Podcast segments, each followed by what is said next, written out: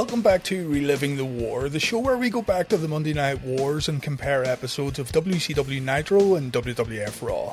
It's the 20th of November 1995. WCW Nitro is live from Georgia while the WWF is live from Virginia.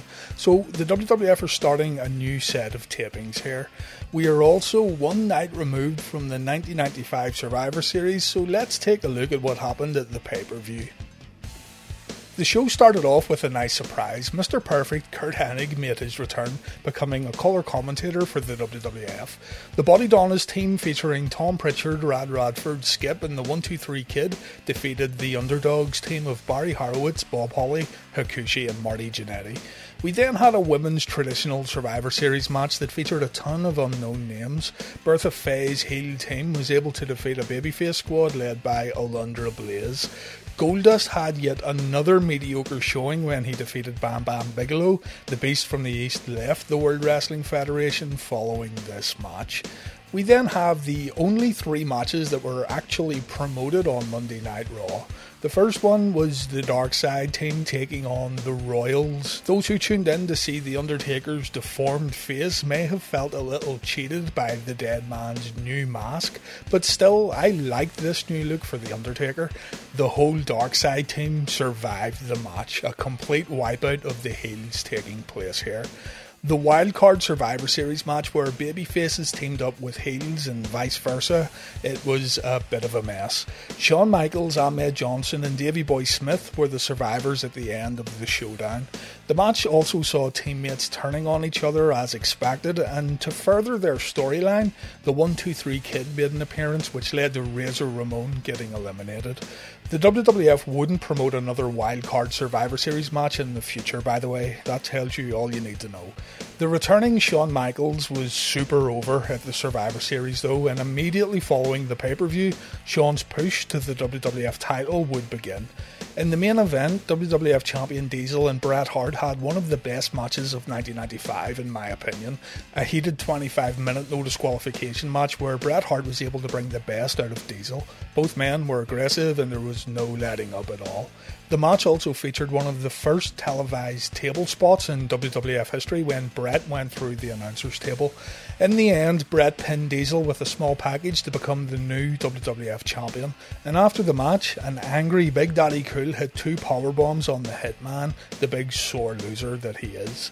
Hart vs Diesel is definitely worth your time. I can't recommend it enough. The rest of Survivor Series 1995 wasn't great, if I'm honest. Nitro kicks off with Bobby Heenan, Eric Bischoff, and Steve McMichael promoting the hell out of the Nitro main event. Evil Hulk Hogan is going to take on the man called Sting. Over on Raw, we have a recap of Survivor Series. Vince lets us know that Bret Hart is the new WWF champion, and the Hitman is now the leader of the new generation. The WWF also promote their main event, Owen Hart taking on Shawn Michaels. So we have two seemingly excellent main events this week on Reliving the War. Our first matches get underway. On Raw, we have the 1 2 3 Kid versus Hakushi, and on Nitro, we have the Shark taking on Scott Norton. Let's start with Nitro. As Scott Norton makes his way to the ring, a wild shark appears, attacking Norton to the sound of boos.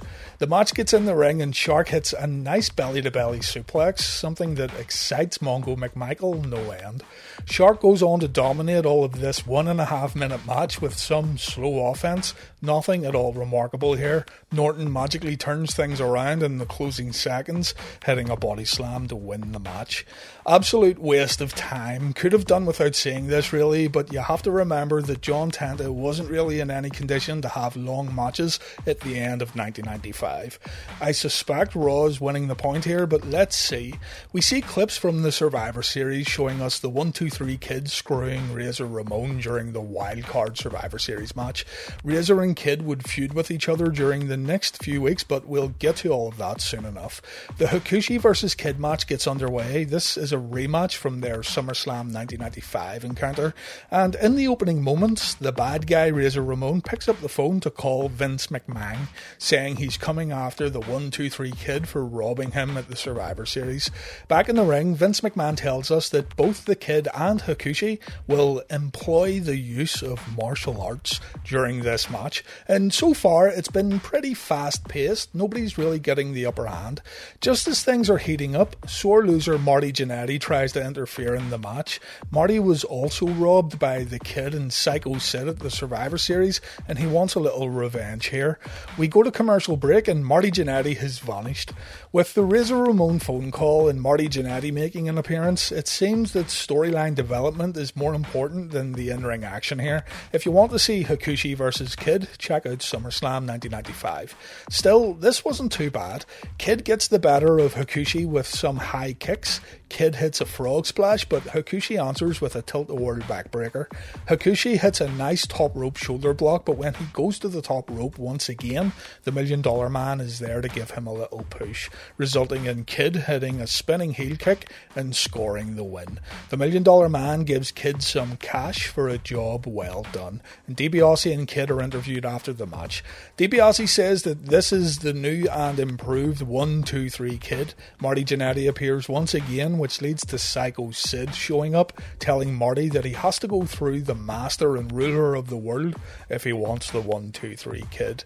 Sid ends up powerbombing Jannetty on the outside as the segment ends. An easy point for WWF Raw here. With all the respect in the world to John Tenta, Scott Norton was being held back with matches like this on Nitro. His chances of making a huge impact had already passed by. Next up, we have the Slam Jam update on WWF Raw, while Nitro brings us an interview with Jimmy Hart and the Taskmaster. Jimmy Hart stirs the pot a little here, sending a message to Sting for tonight's main event. Jimmy says that Hogan has went to the dark side and he's befriended Randy Savage. Jimmy reminds Sting that Hogan took Savage to the set of Baywatch while the Stinger sat at home, like if that's any big loss. Kevin Sullivan promotes the World War III pay-per-view that's happening later in the week, saying Hulk's chances of winning the 60 man battle royal are slim to none. Very basic stuff here. Bobby Heenan says on commentary that Hulk Hogan hasn't got a friend in the world, and that includes Randy Savage. The brain says when all is said and done, Savage would stab Hogan in the back in order to win the WCW Championship at World War III. Over on Raw, Doc Hendrix has been on the good old white powder. He's seriously hyped up to talk about In Your House 5. Doc reminds us that Davey Boy Smith will take on Bret Hart at In Your House. We see a pre-taped Bulldog promo where Jim Cornette unfortunately stays quiet. The slam jam is interrupted when we see Big Daddy Cool Diesel enter the building and he looks pissed off at losing the WWF Championship. Doc also tells us that Hunter Hearst Helmsley will face Henry Godwinn in an Arkansas hog pen match at In Your House, and that's about it. Honestly, the Slam Jam update was more entertaining. Both segments were used to promote upcoming matches, and Doc's eccentric mannerisms, along with the Davey Boy Smith promo, just made for a better segment. Raw gets another point. Time for some matches then. On the WWF side, we have Skip versus Savio Vega, and over on Nitro, we have a big one Eddie Guerrero versus Ric Flair. Before the Guerrero match, we have Disco Inferno coming out to the entranceway, Disco dancing away as he promotes his new CD, a CD that Eric Bischoff said Disco was selling for $49 a pop in the parking lot. Eddie Guerrero makes his way to the ring. The Nature Boy comes out with Brian Pillman at his side, and Flair is not in his wrestling gear. Rick explains that he's too good to wrestle someone like Eddie Guerrero, and so Brian Pillman will take his place. No complaints here, this should be good. I said on the Reliving the War podcast that Randy Savage has been the Nitro MVP, but Guerrero has taken over the Macho Man on Monday nights. Eddie has been excellent week after week on WCW Nitro. The match starts off then with Brian Pillman pretending to be a bullfighter. Eddie looks on in disgust. Eddie gets the upper hand early on, but he's shut down when Pillman hits a nice dropkick as Guerrero comes off the top rope. Pillman goes on to take control of the match. There's some stiff chops from both men, but Guerrero struggles to overcome Pillman's offense. Some good stuff here. Everything is on point and everything looks good. Pillman gets Guerrero on the outside, missing a dive from the middle rope that allows Eddie to capitalize with some high risk offense of his own. This was the opening Eddie was waiting for. Guerrero goes on to attack Pillman in the ring, hitting a nice brainbuster before going to the top rope. We think Eddie is going to hit the frog splash, but he's stopped by Pillman. Guerrero was able to push Pillman to the mat, and we get to see that frog splash, and it's a thing of beauty. One, two, three, Eddie Guerrero wins. A nice television match here. Pillman and Guerrero proving that you don't need all the time in the world to put on a fun and exciting showdown. Over on Raw, Skip and Sonny are in the ring waiting for the arrival of Savio Vega. As Vega makes his way to the ring, Resident Evil 4 merchant Barry Didinsky is back. I was waiting for this, and needless to say, I'm super excited. Barry has some denim jackets to sell us, and he also has some ladies modelling the different denim jackets on sale. Barry has an Undertaker jacket, and his models have Diesel, Shawn Michaels, and Bret Hart jackets. The artwork on the back is kinda hit or miss. The Taker and HBK jackets look fine, but I don't know what happened here with Diesel and the Hitman. Still, I'm sure someone out there has one of these, and if you do, let me know in the comments. Bonus points if you have the Diesel or Bret Hart variants. In the ring, Skip tries to attack Savio as the bell rings, but Savio fights back, leading to Vega getting an early advantage. For some reason, I always go into Savio's matches with low expectations, but as his early bouts progressed, he for some reason, I always go into Savio's matches with low expectations, but as his early bouts progressed, he always managed to put on a decent to good match. Chris Candido was great at selling any opponent's offense, and he helped make Savio look good here. What I can't compliment, however, is how Vince McMahon would aggressively try to put Savio Vega over on commentary, and it's to the point where he completely dismisses Savio's opponent, therefore hurting the opposition here in the eyes of casual fans. Still, this bout fails to get going. Big Daddy Cool Diesel makes an appearance at the two minute mark, walking down the ringside and shoving Skip to the floor. We have a no contest here, folks, and Nitro gets the point. A shame, really. Skip and Vega were just just getting started. Diesel is going to cut a promo next while Nitro gives us a match. Big Bubba taking on Road Warrior Hawk. Let's flip over to Nitro and see what happened. Before the match gets underway, we see clips from last week's Nitro. Eric Bischoff reminding us here about Lex Luger's attack on the Macho Man Randy Savage. Bischoff says that Savage has suffered a severe arm injury. Our match gets underway with Road Warrior Hawk attacking Big Bubba on the outside, and as Hawk dominates the early moments of the match, something falls out of Big Bubba's pocket. An an object that Bubba is quick to grab and put away, obviously trying to cover up this slight hiccup. This object wasn't supposed to be seen on TV until the end of the bout. Well, our good friend Steve Mongo McMichael makes sure to let everyone know that Big Bubba just picked something up and put it in his pocket, and this wouldn't be so bad if Mongo made the call as it happened, but instead he waits until around 20 seconds after the object is placed back in Bubba's pocket. Bischoff and Heenan pretend they didn't see anything while Mongo Mongo is completely spoiling the end of the match for the viewers at home. I mean, give Mongo credit, call it as you see it, and don't treat viewers at home like idiots. But at the same time, you could tell that Bischoff didn't want Steve to talk about it. When Hawk misses a top rope splash, Big Bubba is able to take control, and admittedly, things are pretty sloppy here. Big Bubba pulls the object out of his pocket as Mongo says, I told you so. Bubba tapes the object to his fist, but he ends up hitting himself when Jim Duggan makes an appearance, tripping up the former Big Boss Man. Hawk gets the win, a brutal match from WCW Nitro here that had absolutely nothing good going for it. Over on Raw, Diesel has a microphone and Big Daddy Cool is going to address the Survivor Series. Strap yourselves in, folks, this one's good. Diesel said he thought about apologising to his fans for what he did to Bret Hart after their Survivor Series main event, but when Big Daddy Cool went back to his hotel room, he managed to sleep like a baby for the first time in a year. Diesel said when he woke up in the morning and he looked at himself in the mirror, he smiled at himself for the first time in a year also.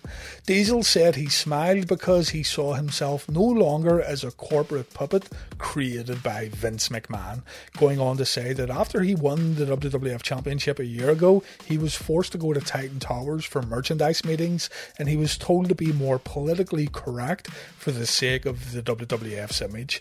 As Diesel put on his sunglasses, Big Daddy Cool said that the old Diesel is back. All he cares about is his family and his friends. Good stuff here. Diesel didn't outright turn heel here, but he was promised promising to look after what was important to him. He didn't have to represent the WWF anymore as champion, and therefore Diesel was going to go back to his roots as an unstoppable giant. Another point for Raw Big Bubba and Hawk didn't stand a chance here. The WWF rarely done interview spots like this where the fiction was blended with reality. A forgotten WWF Raw promo here from Big Daddy Cool Diesel that you should check out for sure. We see Diesel leaving the arena. Shawn Michaels says goodbye to his friend, and it's time for our main event. We have two big matches featuring some big names. WWF Raw gives us Owen Hart taking on Shawn Michaels, while WCW Nitro gives us Sting versus Hulk Hogan. Let's check out Nitro first. If only these two guys knew that one day they'd be headlining the biggest grossing WCW pay per view event in history. Sting comes out wearing the red and yellow. Bobby Heenan says that this is a slap in the face to Hulk Hogan, while Eric Bischoff reasons that the Stinger is trying to bring Hogan back to his senses. As Hogan's theme music players in the arena, you can hear the audience booing. It seems like the WCW faithful wanted Sting to win this match here, and honestly, you can't blame them either. While I've had some fun going back and watching some of this dark side Hulk Hogan nonsense, it was still incredibly dumb and it was still incredibly confusing. Younger fans didn't know what to think, and older fans were just completely turned off by the whole thing. Randy Savage comes out first. He points to the entranceway for Hogan to make his entrance entrance, but the evil Hulk Hogan shows up from the audience. He's wearing the same mask he had on last week, and instead of attacking Sting from behind like a proper villain, Hogan taps his opponent on the shoulder to let him know he's there. Hogan should have taken his chance here because Sting beats the shit out of him when the bell rings. Hogan nearly trips up over his cowboy boots when he launches a clothesline at the Stinger in the corner, and there's no denying here that the crowd is firmly behind the man called Sting. Every time Hogan gets in some offense, there's a chorus of boos and a light smattering of applause. Sting hits a nice drop kick that gets the audience on their feet. The fight spills to the outside. Hogan hits a suplex, and the Hulkster takes control of the match. The commentary team don't call any of the moves we see in the ring. Bischoff, Heenan, and Mongo are more concerned about the kids at home watching these two pillars of WCW go at it, and how they thought they'd never see these two men fight on Nitro. And it's the right call too. The commentary squad do a good job of making this bout feel like a big deal as the match progresses. We get some rest holds thrown in as the match inevitably slows down. Hogan keeps asking Macho Man if Sting is a friend or if Sting is a foe, like if Macho Man would know the answer. Hogan grabs Sting out of a Stinger splash, locking in a bear hug as the Hulkster continues to control the match. Bischoff tells us that WWF Raw is currently airing commercials, so there's no point in changing the channel. Sting starts to fight back, locking in the Scorpion Deathlock only for Hogan to power out of Sting's trademark submission move. Hogan begins hulking up, and you know what's coming next. Hogan nails Sting with a few punches, he nails the big boot, but Hogan misses the leg drop as the audience roars in approval. Sting puts on the Scorpion Deathlock once again. Will Hogan lose clean and submit right here on Nitro? Of course not. The Dungeon of Doom make an appearance, the match ends in a no contest. It's a shame too. To Hulk's credit, he worked a different style here that we hadn't really seen before, and the match wasn't all that bad, but the finish gave us no conclusive winner, which was really par for the course here in WCW's main event scene. Hugh Morris was now with the Dungeon of Doom, by the way. Sting and Hogan clear the ring, but the Giant shows up. Macho hits Giant with a steel chair, Giant no sells it, and Savage pays for his crimes with a choke slam. Sting and Hogan end up double teaming the Giant, sending him out of the ring with the steel chair, and that's pretty much it. The Taskmaster and Jimmy Hart complain at the commentary table, and the show goes off the air with Eric Bischoff promoting this Sunday's World War III pay per view, where we will see a new WCW champion crowned in the 60 man battle royal. Let's check out Owen Hart versus Shawn Michaels then. That Nitro main event wasn't bad, but it wasn't great either. Can the Heartbreak Kid and Owen Hart put on a better match than Sting and Hulk Hogan? Shawn Michaels comes out to a rock star like ovation. The whole Syracuse incident had gone a long way in elevating Shawn's popularity. The classic turn a negative into a positive thing had worked well, and Shawn was seriously over towards the end of 1995.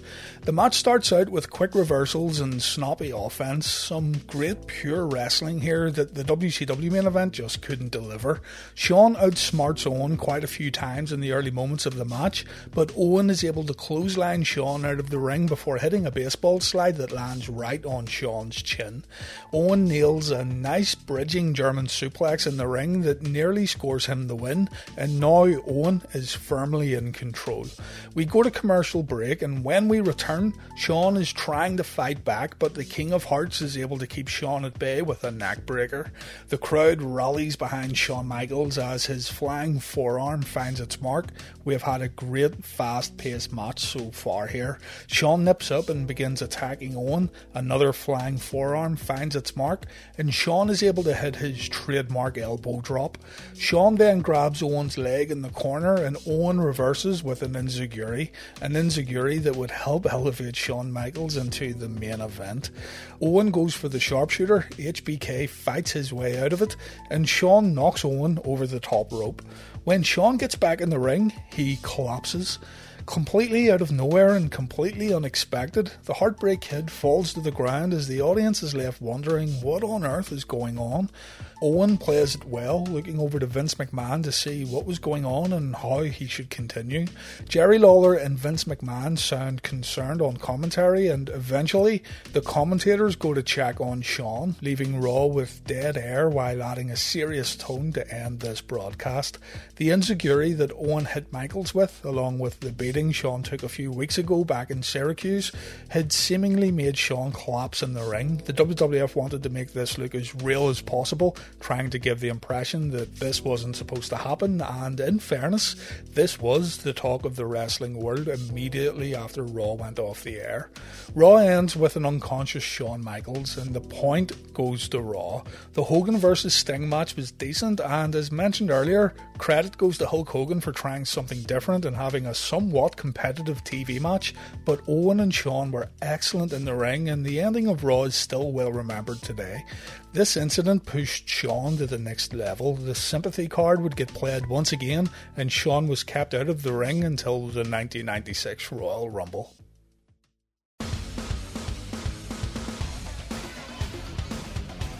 So Nitro lost the first point thanks to their decision to air a Scott Norton versus Shark match. The Survivor Series Slam Jam was strangely more entertaining than the Dungeon of Doom promo, so Raw is already up two points. Eddie Guerrero and Brian Pillman had an excellent TV match that was much better than the short Savio Vega versus Skip Showdown, and then Big Daddy Cool Diesel cut a great promo while WCW fumbled around with a Road Warrior Hawk versus Big Bubba match. Finally, both Raw and Nitro put on main events featuring some big stars, and I personally thought the Owen Hart versus Shawn Michaels match was better. This means Raw gets another win this week, and the overall scores now on Reliving the War are 4 points to Raw, 5 points to Nitro, and we've had two ties. In the TV ratings, Nitro scored the win, bringing in a 2.5 rating, while Raw pulled in a 2.3.